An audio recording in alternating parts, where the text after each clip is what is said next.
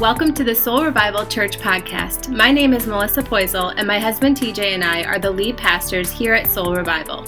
Thank you so much for listening in. We pray that today's message is encouraging and inspiring. So, worship is just not a song that we sing, it's a posture that we have. I think that Jake shared that beautifully as he welcomed us in this morning because when we worship God, we're responding with praise to the gift of grace that He's given us. That we can rest in that, that we can thank God and, and we can live that out. Our life can be this sacrifice of worship, that no matter what we do, we're ascribing value to God in the way that we live out our lives. I just want to pray over us in this space here now before we grab a seat. God, I thank you that you're here. As we pray and we declare that we worship you, we know that you're filling this place that you are in this space right now, whether in this room or online or in the future, but we know that your hand is on it. We pray for your favor and your blessing in all circumstances. We pray that you would speak to our hearts, that you would lead and guide us today. We pray it in Jesus' name. Amen. Amen. So go ahead, say what's up to some people as you grab a seat. Maybe an air high five, say what's up. If you're joining us online, we'd love it if you'd say hi in the comments section. We're thankful that you're with us today. Man, who's happy that the rain held off so we could get to church? Who's at home thinking it was gonna rain, but it didn't? We miss you though. It, I feel it in this room though today. Anybody else? Anybody else? Yes, yeah. Thank you. Thank you.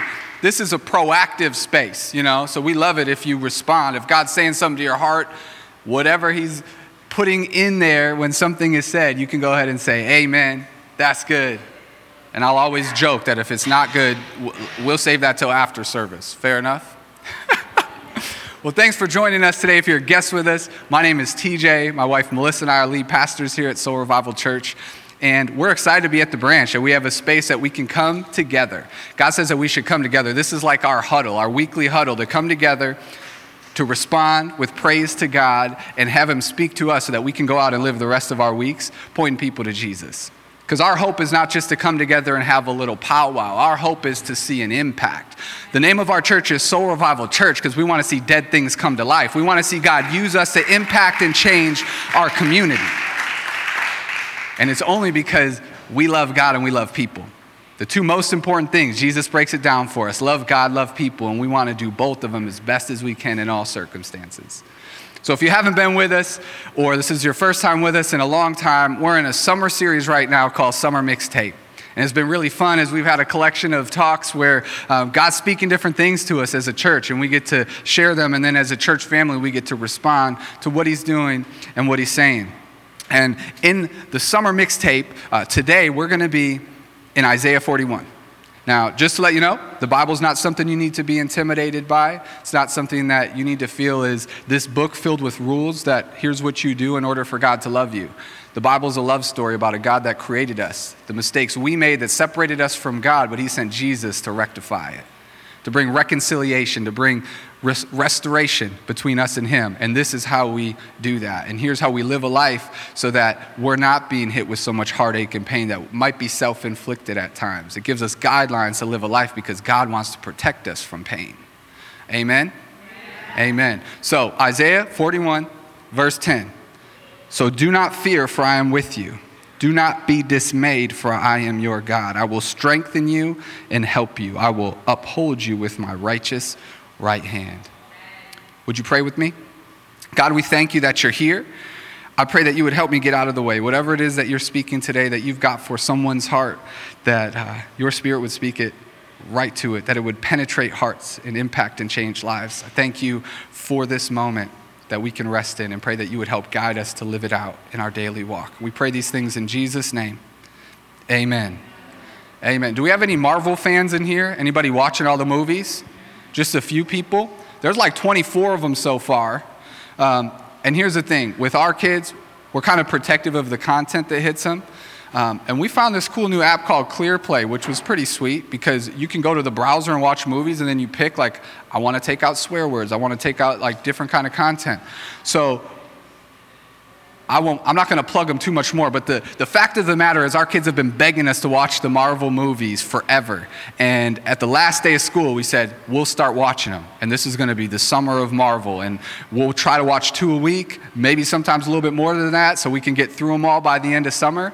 And it's been a blast. And it's been really cool because we've been able to use this app to ensure like we're still enjoying it, but also protecting their little hearts and their little ears. As you know, as parents, we have that responsibility to raise them up the best that we can. Um, and that's no judgment for anybody who hasn't done that. You know, everyone has their own conviction. So I just want you to know that too. Um, so don't even feel any kind of thing right now because that's not what it's about. But I will tell you, yesterday we watched Thor Dark World. And I'm like, man, it was a sequel from Thor's first movie. And there were so many similarities from our message last week, which was awesome. So I'm, there will be no spoiler alerts, okay? I'm just going to let you know that at the very beginning of it, there's a battle, and this giant comes, and he comes out at him, and they're kind of laughing. I'm like, oh, that kind of reminds me of Goliath right there. And then he slays them quickly, and that's the opening scene.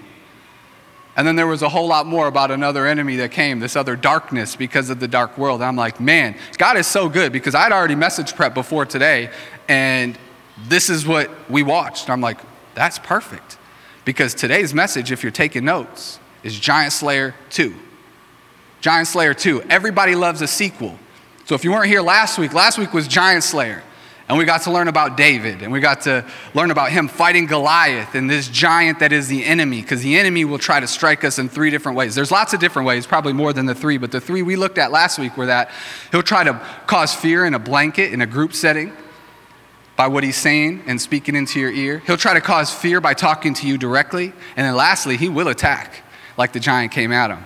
But there were some other giants we talked about. We talked about the giant of family and that's a real thing. Um, whether it's because you had a lack of family, or maybe you're trying to live up to expectations within a family, maybe it's a sibling or a parent that just said one thing in your life, but it's just hit your heart hard. Um, I won't say too much because if you missed it, you can go back and watch it online anytime. Um, or in our archive, you can listen to it as a podcast if you're trying to watch your data based on your limitations. Nobody? Everybody's got unlimited data nowadays. Cool. Then watch the video.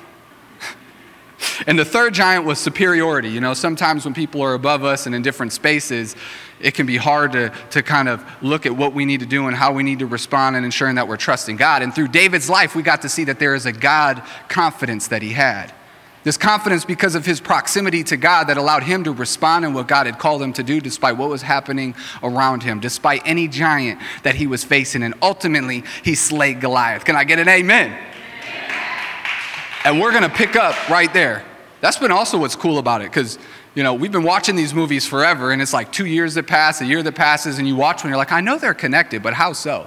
But then you start watching them in succession, you're like, oh, that went there, that went there. So I'm going to do that for you today with Giant Slayer 2. Is that cool?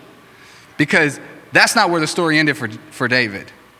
So after David slayed Goliath and he had a conversation with Saul and then met Saul's son Jonathan and they became like bonded brothers for life, Saul started putting them into these military campaigns. And that's what we're going to pick up today in 1 Samuel 18:5. It says, Whatever mission Saul sent him on, David was so successful that Saul gave him a high rank in the army.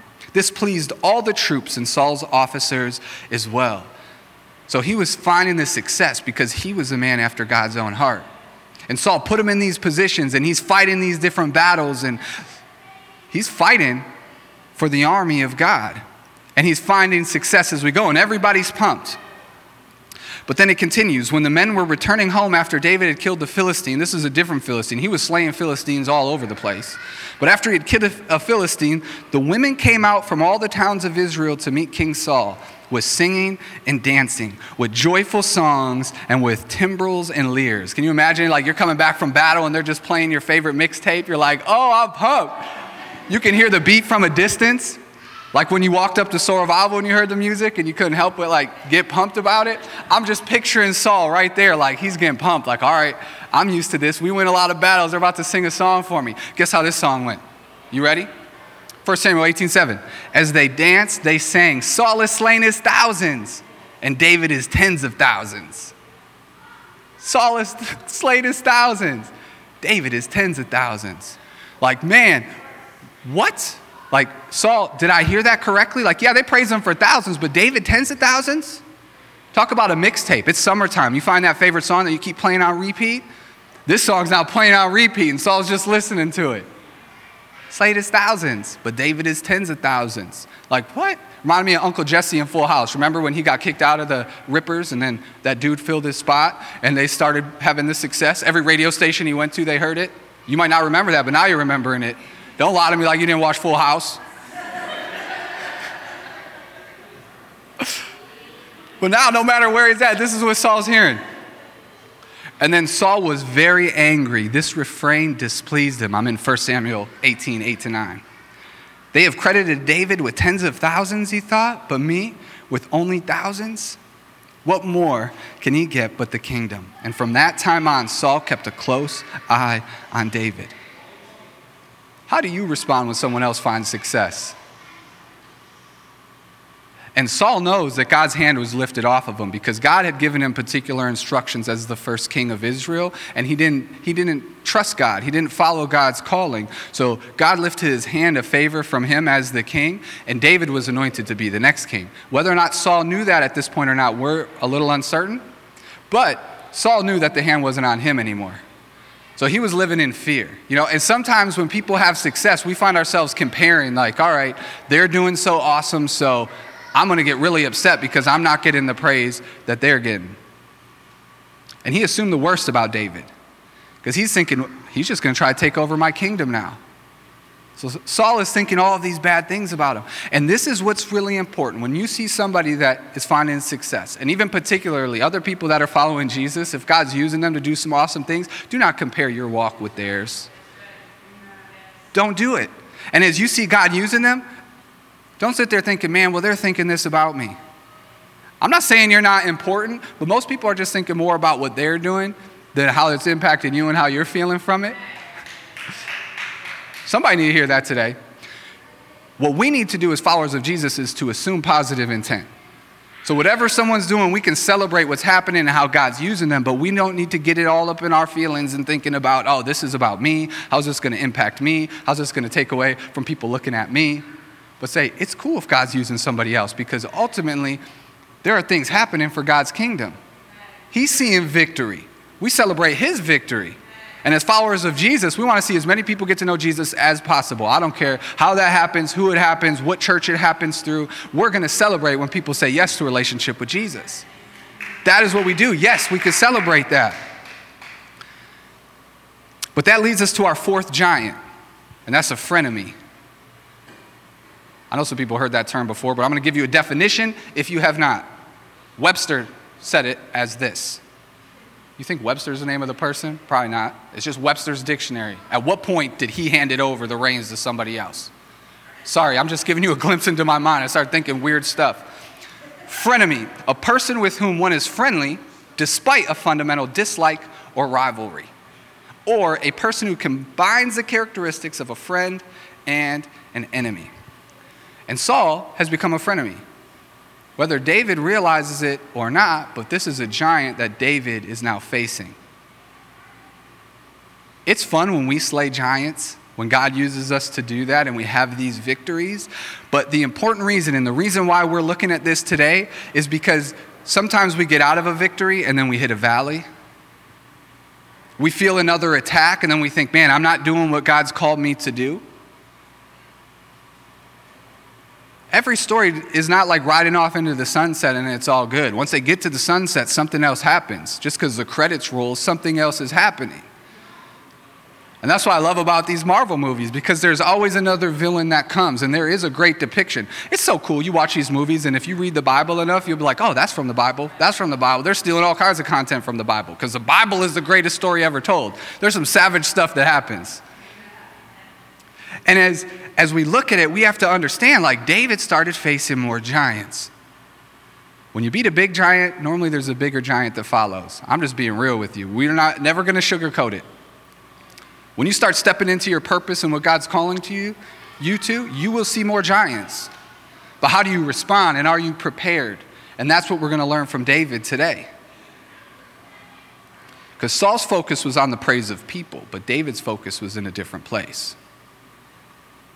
David was more focused on giving praise than getting praise. I'm going to say that again. He was more focused on giving praise than getting praise.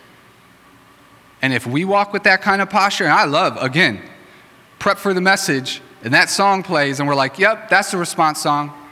Sometimes we have that plan in advance. Other times it's in the morning, right? Naomi, Becky walk up like, what's our response song? This one. And the reason why we have a song at the end of service, and if you're asking what's the response song, if you're a guest with us, it's because we want to respond to what God's been speaking to our hearts throughout the service. Was we're talking about worship and the importance of it, and that being praise. David responds with praise. But from who? And for who? He's praising God, and Saul's looking for the praise from people. So the next day, 1 Samuel 18:10, an evil spirit from God came forcefully on Saul. He was prophesying in his house while David was playing the lyre as he usually did. Two things we need to break out here. First, the evil spirit from God came forcefully on Saul. Some people think, man, God put an evil spirit? Like, what it's trying to let us know is that when his hand of favor came off, it, it opened up the opportunity for the enemy to come in. There's nothing evil about God. Nothing about God is evil. But there are times where he might lower his hedge of protection over you because he wants to teach you something. Read Job. That'll, that'll let you know everything you need to know about it. And if you want to know where's Job in the Bible, the, the book of the Bible is called Job, and you can find it in the front. But read about that, and this will explain that further for you. But it's not God doing something evil to him, he's allowing it to happen to Saul. Sometimes God has to allow some things to happen to us that we don't understand in the moment, but He's using it to do something in our hearts to prepare us for what's next. Think about this message in two ways. What if you're Saul and what if you're David? Because if we have those eyes, because we all fall in each category at times, it'll help us grow more. It'll help our relationship with Jesus grow more. But, and prophesying just means he was blurting stuff out. You know, it's not the same form of prophesying as the gift of prophecy. It's a different interpretation. When things get brought from a different language to English, sometimes there's only one word you can call it. So he's not prophesying for God's favor, he's just blurting some stuff out. But, anyways, I'm getting sidetracked. I like to study the Bible, I'm a nerd, okay?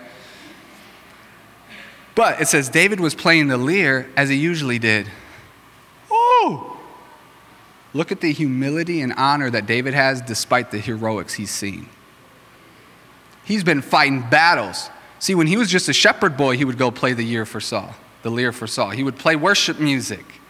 He would worship God to help Saul in moments of difficulty and tragedy and the internal fights that he was having. He went out, won all these battles, and he's still right there, despite how Saul's feeling about him, too. Well, again, whether he knew it or not, he's about to, and I'm going to share it with you. But he's still playing worship for him.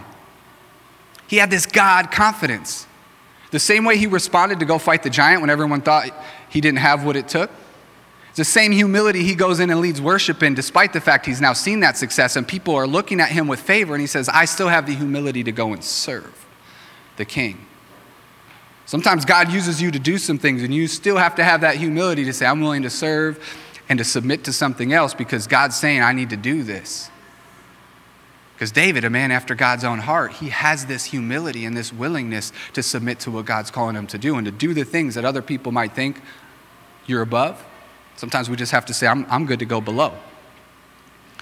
So, how do we respond to success? What does that look like for us? Think about that sometimes. Because God wants to continue to grow our hearts. He has a heart for the humble, but he opposes the proud. So, praying for God to help us in humility. And David had it. But here's how Saul responded Saul had a spear in his hand and he hurled it, saying to himself, I'll pin David to the wall. But David eluded him twice. You know about this battle, right? You heard of David and Goliath, but what about the spear versus the lyre? Thanks, babe. I appreciate you laughing at my jokes. Saul's got a spear getting ready to chuck it at him, and he's just sitting there playing, like, woo, I'm gonna keep worshiping.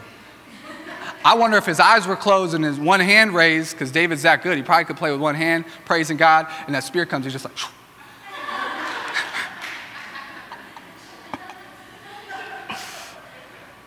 Who wants to help me write a movie? We can bring this to life. See, but look at, check this out. But David eluded him twice. He threw a spear at him once and he stayed there. What? I don't know about you. Peace. I'm out. One spear is enough. but twice. Twice. And David, David here is modeling Jesus' words. A lot of what David does here is, is a, a mirror image of the way that Jesus lives out his ministry. And Jesus in Matthew 5 38 to 39 says, You have heard that it was said, eye for an eye and tooth for a tooth. But I tell you, do not resist an evil person. If anyone slaps you on the right cheek, turn to them the other cheek also. And David models it. Now, I had a conversation with a friend this morning, and when God does this and the Holy Spirit aligns stuff, there's a conviction that happens, and it's awesome when it's always perfect and on time. Because my friend served in the military and had a conversation with me as we were talking about turn the other cheek. So there's a difference here, too, because we each have our own conviction in the Holy Spirit and what God's leading and guiding us to. So there's people in the military that serve to protect our country. So this is not saying we shouldn't go and fight because as we're learning about David right here, he's going out fighting battles. But it's the kind of battles that we fight. There's the ones where we're protecting something based on our conviction of what the Holy Spirit says, whether we're protecting our nation or we're protecting our families. But then there's the type of, all right, someone's coming at me, and normally this is going to be a spiritual battle. They say something to you you don't like, and you got a real good comeback too. But you decide to just let it settle not say anything else, let them come with something else. So there's a key differentiator there that I do think is important to share. Because we value and we love and we honor our troops and those that protect our country. Because we have the freedoms today because of it. So there's a different kind of battle, different battles we face. And it's, am I protecting something or am I just lashing out about something? But David turns the other cheek because he's submitting to the king. Regardless of the fact that God's favor might have been lifted from Saul, and David knows that he was anointed to be the future king. He knew that Saul was still the king right then. Still, though, that second spear, come on, man, I'm out of here. but 1 Samuel 18 12 to 13, it says, Saul was afraid of David because the Lord was with David but had departed from Saul. So he sent David away from him and gave him command over a thousand men, and David led the troops in their campaigns. See, this is funny too. Talk about frenemy, so I'm going to get back to that definition. He empowered him to try to devour him. He empowered him to go lead the armies, but it wasn't so that he can continue to have success. He wanted the enemy to devour him. Like, hey, I didn't get you with the spear, and people probably looked at him a little crazy, like, you're just about to try to kill our best warrior. so he decides, well, let's just send him out to some more battles. Let's allow the enemy to take care of it and take him out. And there's some people that might try to put you in traps and put you in different places. Or maybe sometimes that might be you doing that to somebody else. But we have to have this conviction to say, all right, God, what are you calling me to do in this moment? And David, still honoring of the king, goes. And in everything he did, he had great success because the Lord was with him. So David continued to have success. So no matter what Saul's doing to try to put him in a pit, to try to get the enemy to conquer him, he continues to have success. But now that he's like the admiral I think that's like the highest level in military, one of the highest. No one wants to help me out. That's cool. it is a high rank. So I'm just like envisioning him at the top of the military spectrum. So Saul would show like he's a friend because he keeps elevating him. But really, he wants his demise. But everything Saul keeps doing is actually just elevating him for more success. And when the favor of God is on him, David just needs to keep focusing with that God confidence. So, for some of you today, I don't care what anyone's doing to you, continue to follow God and what He's calling you to do. Assume positive intent, even if they don't have it. That's cool because you're only responsible for your response. So, how are we walking in step with following God and what He's calling us to do? See, but when Saul saw how successful he was, he was afraid of him. But all Israel and Judah loved David because he led them in their campaigns. Man. See, Saul's fear was being caused by the fame David was accumulating. But David's focus was on his faith. He wasn't worried about any fame, which is why he allowed himself to have the humility to still lead worship for Saul, because it didn't get to his head. And then Saul's like, Well, let me offer you my daughter. First daughter, he's like, No, I'm just not worthy of that. Second daughter, her name is Michal. And he's like, okay, but I, I feel like I got to do something. And Saul's like, all right, go ahead and get a hundred foreskins and bring them back. It's gross, right? It's in the Bible. I'm just saying what's happening in the Bible. But again, he's offering his daughter, putting it at a price to try to bring David down again. And David goes and he comes back with 200 foreskins. Like, is he the one who had to bring him back? Did his men help him out? I don't know. See, but again, Saul's plan is continuing to elevate David because now he comes back with success. So now he marries into the family. Now Saul's his father in law. Now he is for real in line to come to the throne, like legitimately. God can put anyone there he wants to, but Saul keeps doing stuff to try to take David down, and God's using it to say, nope, I'm actually using it to continue to elevate him. Again, when we walk with God confidence and we trust in the Lord and where He's leading us, God will use it for our good, even if it doesn't feel like it in the moment. But Saul becomes still more afraid, 1 Samuel 18 29, and he remained his enemy or frenemy the rest of his days. He's like, man, none of this is working. I couldn't kill him with the spear. Send him off in a battle. He comes back victorious. Give him a daughter. And then he goes to his son, Jonathan. He's like, hey, I need you to kill him. Kill David. But he didn't realize Jonathan and David were super tight. So then he's like, no, we can't kill him. So Jonathan convinces his dad not to kill David, which is awesome. But then it brings us to 1 Samuel 9, 18, 8 to 9. And once more, war broke out, and David went out and fought the Philistines. So Saul got over it, kind of, and now was sending him out to fight some more Philistines. And he struck them with such force that they fled before him. But an evil spirit from the Lord came on Saul as he was sitting in his house with his spear in his hand while David was playing the lyre. Like, David, I thought we figured this out. This is not deja vu. This happening again. Fought a battle, he won, come back, still having the humility to play worship for Saul. And Saul's there with his spear again. This is Spear versus Lear 2. I feel confident in the level of elevation and the laughter the second time around. We're getting there. And then Saul tried to pin him to the wall with his spear. So this time he came at him, like, I'm not just going to throw it, I'm going to come get him. But David eluded him as Saul drove the spear into the wall. That night, David made good his escape. Whew, good. Finally, he learned, right? One time was enough the second time around, and he's out. But sometimes things happen to us and we feel like, man, we've got to retreat. Sometimes it's okay and it's safe.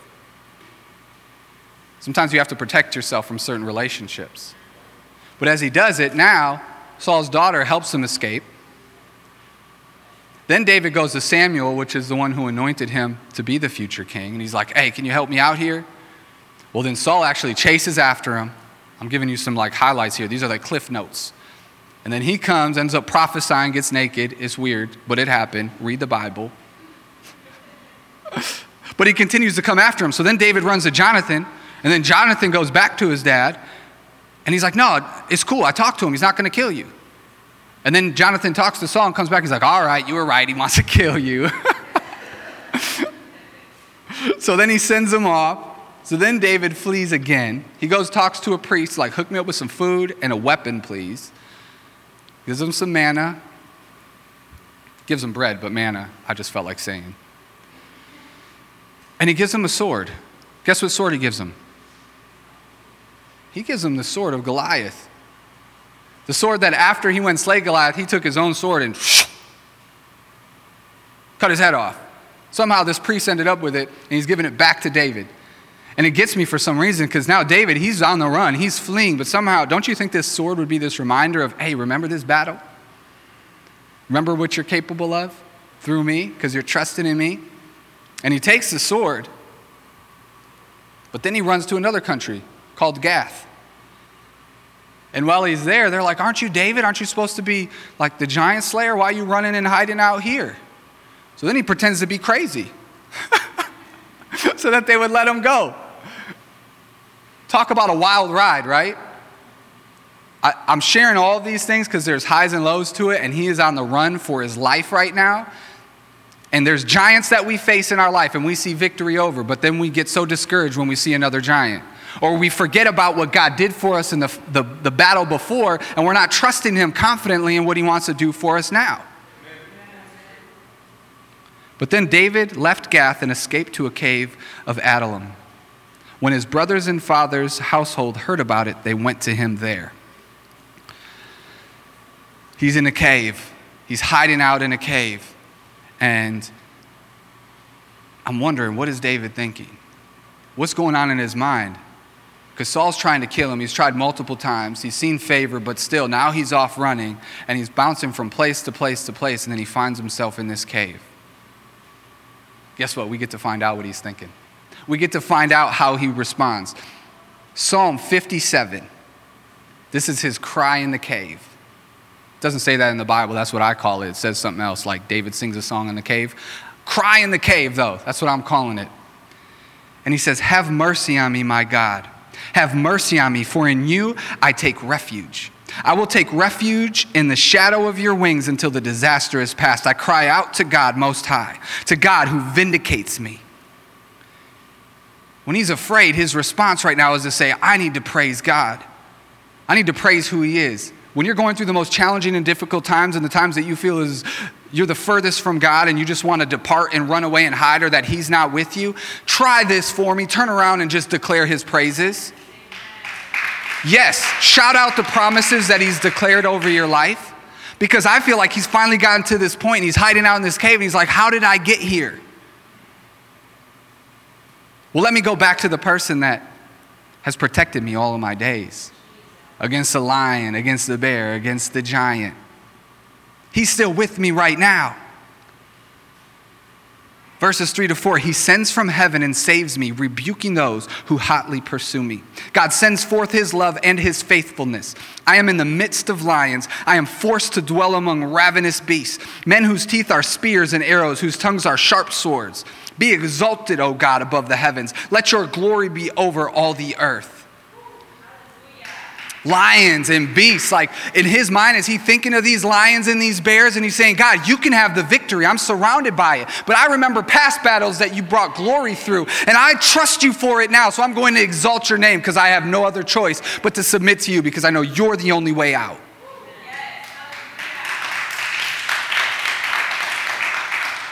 We got to be willing to say yes to God no matter what we're facing. Even if you found yourself in a cave and you don't know how you got there, it is not too late. You can praise God. You can praise Him for the breakthrough that you haven't even seen yet because you know what He's done in your past. And if you're here today and you're breathing, He has saved you and brought you to this place for a purpose. No matter what heartache, what pain, anything that you've been through, the fact that you are still living and breathing mean He's not done with you yet. Yes. They spread a net for my feet. I was bowed down in distress. They dug a pit in my path, but they have fallen into, the, into it themselves. My heart, oh God, is steadfast. My heart is steadfast. I feel like he's just reminding himself. He says it twice to say, God, my heart is steadfast. You ever say something that you might not fully believe in the moment? So he says it again because he wants to believe that in his heart so badly. We need to want to believe that. Sometimes just wanting to believe it is enough for the moment. Even if you don't fully feel it, just say, God, I want to feel that though. I want to believe that. Please help me feel that. Feel your presence. Feel and know that you are with me. I will praise you, Lord, among the nations. I will sing of you among the peoples, for great is your love. Reaching to the heavens, your faithfulness reaches to the skies. Be exalted, O God, above the heavens. Let your glory be over all the earth.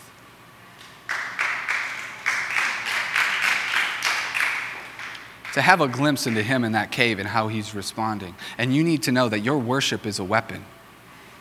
Your worship is a weapon. And right there, that's what David was doing. His worship was a weapon. He's saying, you know what? I feel so defeated. He even has the sword of Goliath, but he responds with worship because he said, That's the weapon that I need right now. I exalt you, God, because I know you're in control. I will not fear because I know that you are with me. Some of you, that's the first step. You've just got to know that no matter what cave you feel like you're in, God is with you and He will not leave you or forsake you. He will give you strength to endure, but you have to have the God confidence to be willing to praise Him no matter what you're facing. And you're not alone in it. We all face struggles and trials and expectations that we don't see come through, or that path that we thought for sure God was leading us down, but it's taking so much longer than we thought it should have. But saying, you know what, God, despite any of that, I will still praise you because there's breath in my lungs. I will still trust you because I know you have called us to this. No matter what you are facing, God is still with you. And this is the reminder that David is telling himself as he's sitting there in the cave. And then guess what happens next? 1 Samuel 22 2.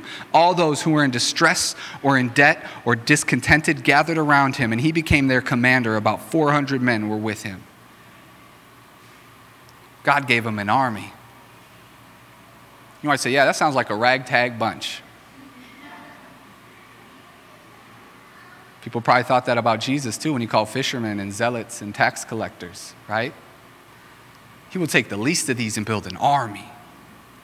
So I don't care how you feel right now, like us. I feel like as Soul Revival Church, I don't care what we've been through individually or collectively. God's saying, you know what, I'll take a ragtag bunch. I'm not calling you ragtag. I'll call myself that all day, though. But He's saying, watch what I can do. I want to unite you. I want to empower you. I want to use you.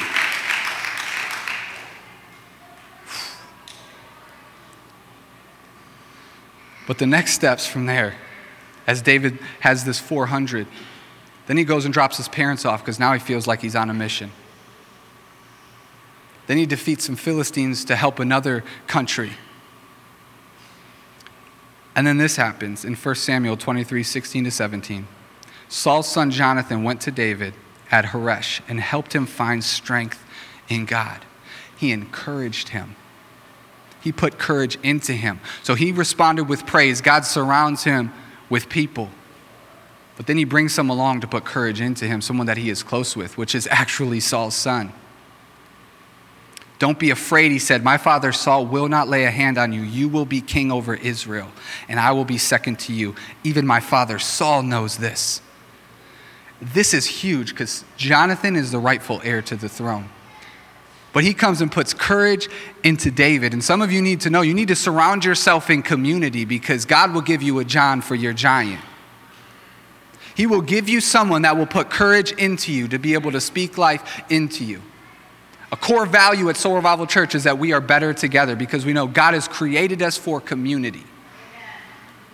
So when you're facing a giant, first of all, you, if you're not in community, you can find yourself like you're floating on an island and you have no desire to leave the cave because even as you're talking to God, no one's coming and reaffirming that to you. But when you live in a community, and all are welcome here, Jake said it best you don't have to believe to belong. This is a place all that are welcome. And as we find community and we can encourage one another in the Lord the way that John did for David, it'll help build you up and you'll have that God confidence like David had. But he needed that to be restored. And it started with his praise to God. And then God put people in his life to help encourage him and raise him up. And still, Saul's in hot pursuit. But things start to shift a little bit. Because instead of David retreating wherever he can go, I'm going to ask the keys to come up, please, Naomi. Both Naomi and Becky are dope on the keys and they like switch off. So I had to think for a moment who's on the keys today? But instead of hiding out in fear, he starts like strategically camping out in different places. Because then a different cave pops up and Saul's in it and David's there with Goliath's sword. Everyone's like, This is your chance, take him out. So he creeps up on him and cuts off a little corner of his cloak. Got you, Debbie. But in that moment, he even felt like, man, that's, that's God's appointed king right now. He felt regret for even cutting that part of his cloak. But watch this, because he let Saul know that he was there. He comes out of the cave and he yells to Saul and says, This day you have seen with your own eyes how the Lord delivered you into my hands in the cave.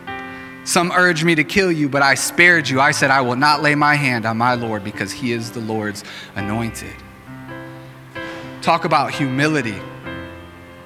I think it all started from the worship he gave to God. The fact that he was praising God for who he was and saying, You'll handle this, I don't need to. Sometimes you're trying to handle things on your own that are not yours to handle. You need to trust God and be patient and humble yourself. We've all been there. Try to take things on our own, carry it on our shoulders, and God's like, let me lift that from your shoulders. That's not your burden to bear.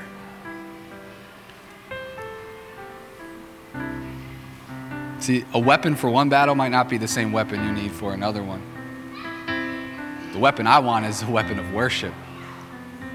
Because as I praise God, He'll guide us in how we should respond in different circumstances. Then a second opportunity comes up to kill Saul. First one, he's in a cave and he was hiding out. Now, his God confidence is continuing to increase. This time, Saul's asleep in his little tent, and David creeps up on him, goes into his tent. Wonder if he whispers something into his ear. Takes his spear and his jug of water. He must have been thirsty. I don't know why else the Bible shared it. Maybe I'll study that more someday. But he took his water and his spear and vamped out. Second opportunity to kill him, and he didn't. But he always lets him know. And in 1 Samuel 26 23, David says, The Lord rewards everyone for their righteousness and faithfulness. Righteousness means right with God. Through Jesus, we are all right with God. And He'll reward us through that, nothing that we can do.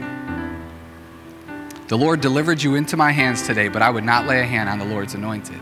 Again, he humbles himself. And ultimately, Saul would find himself in a battle that they were about to be defeated in, and he takes his own life by the sword.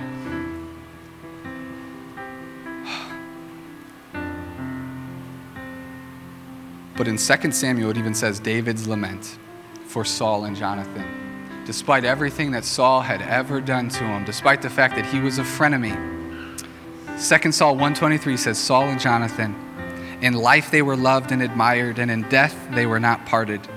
They were swifter than eagles, they were stronger than lions. Such honor for someone that had been trying to kill him for so long. And David will become king. He was 30 when he became king. After this had taken place, they elevated him into that position. When he beat Goliath, he was maybe 15 to 17, like nobody knows for sure.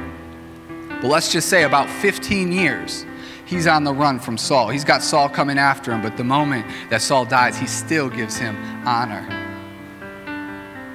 We are only responsible for our response. And, and there are some enemies that we might be fighting, and sometimes it might be a frenemy, and they might not even realize that that's what they're doing to you because they're just so consumed with their own insecurities and inadequacies. But you just need to say, God, I'm trusting in you because I'm going to follow you. I'm going to do what you are calling me to. And Jesus modeled this perfectly for us.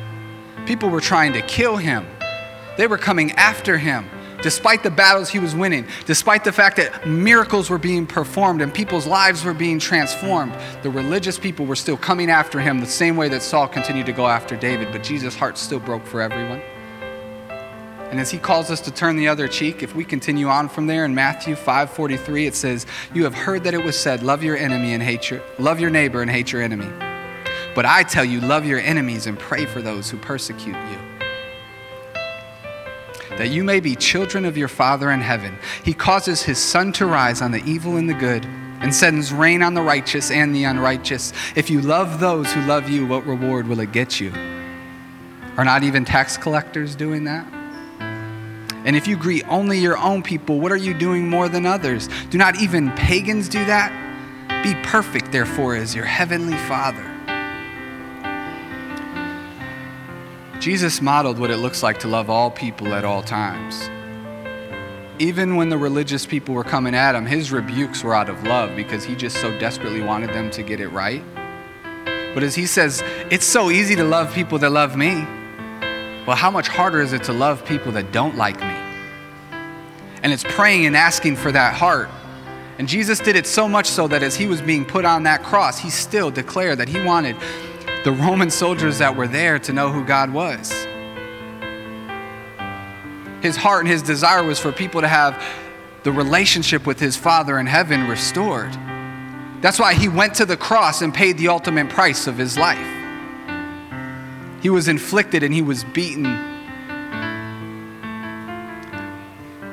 He had a spear put into his side. And as he cried out his last breath, wanted nothing more but for people to know that He died for them and that they could have a relationship with God through Jesus.